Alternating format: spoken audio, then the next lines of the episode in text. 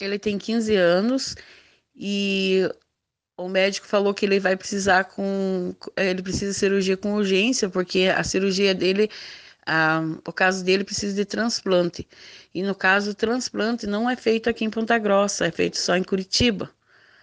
Então daqui eles vão encaminhar para lá. Então não sei quanto tempo vai demorar.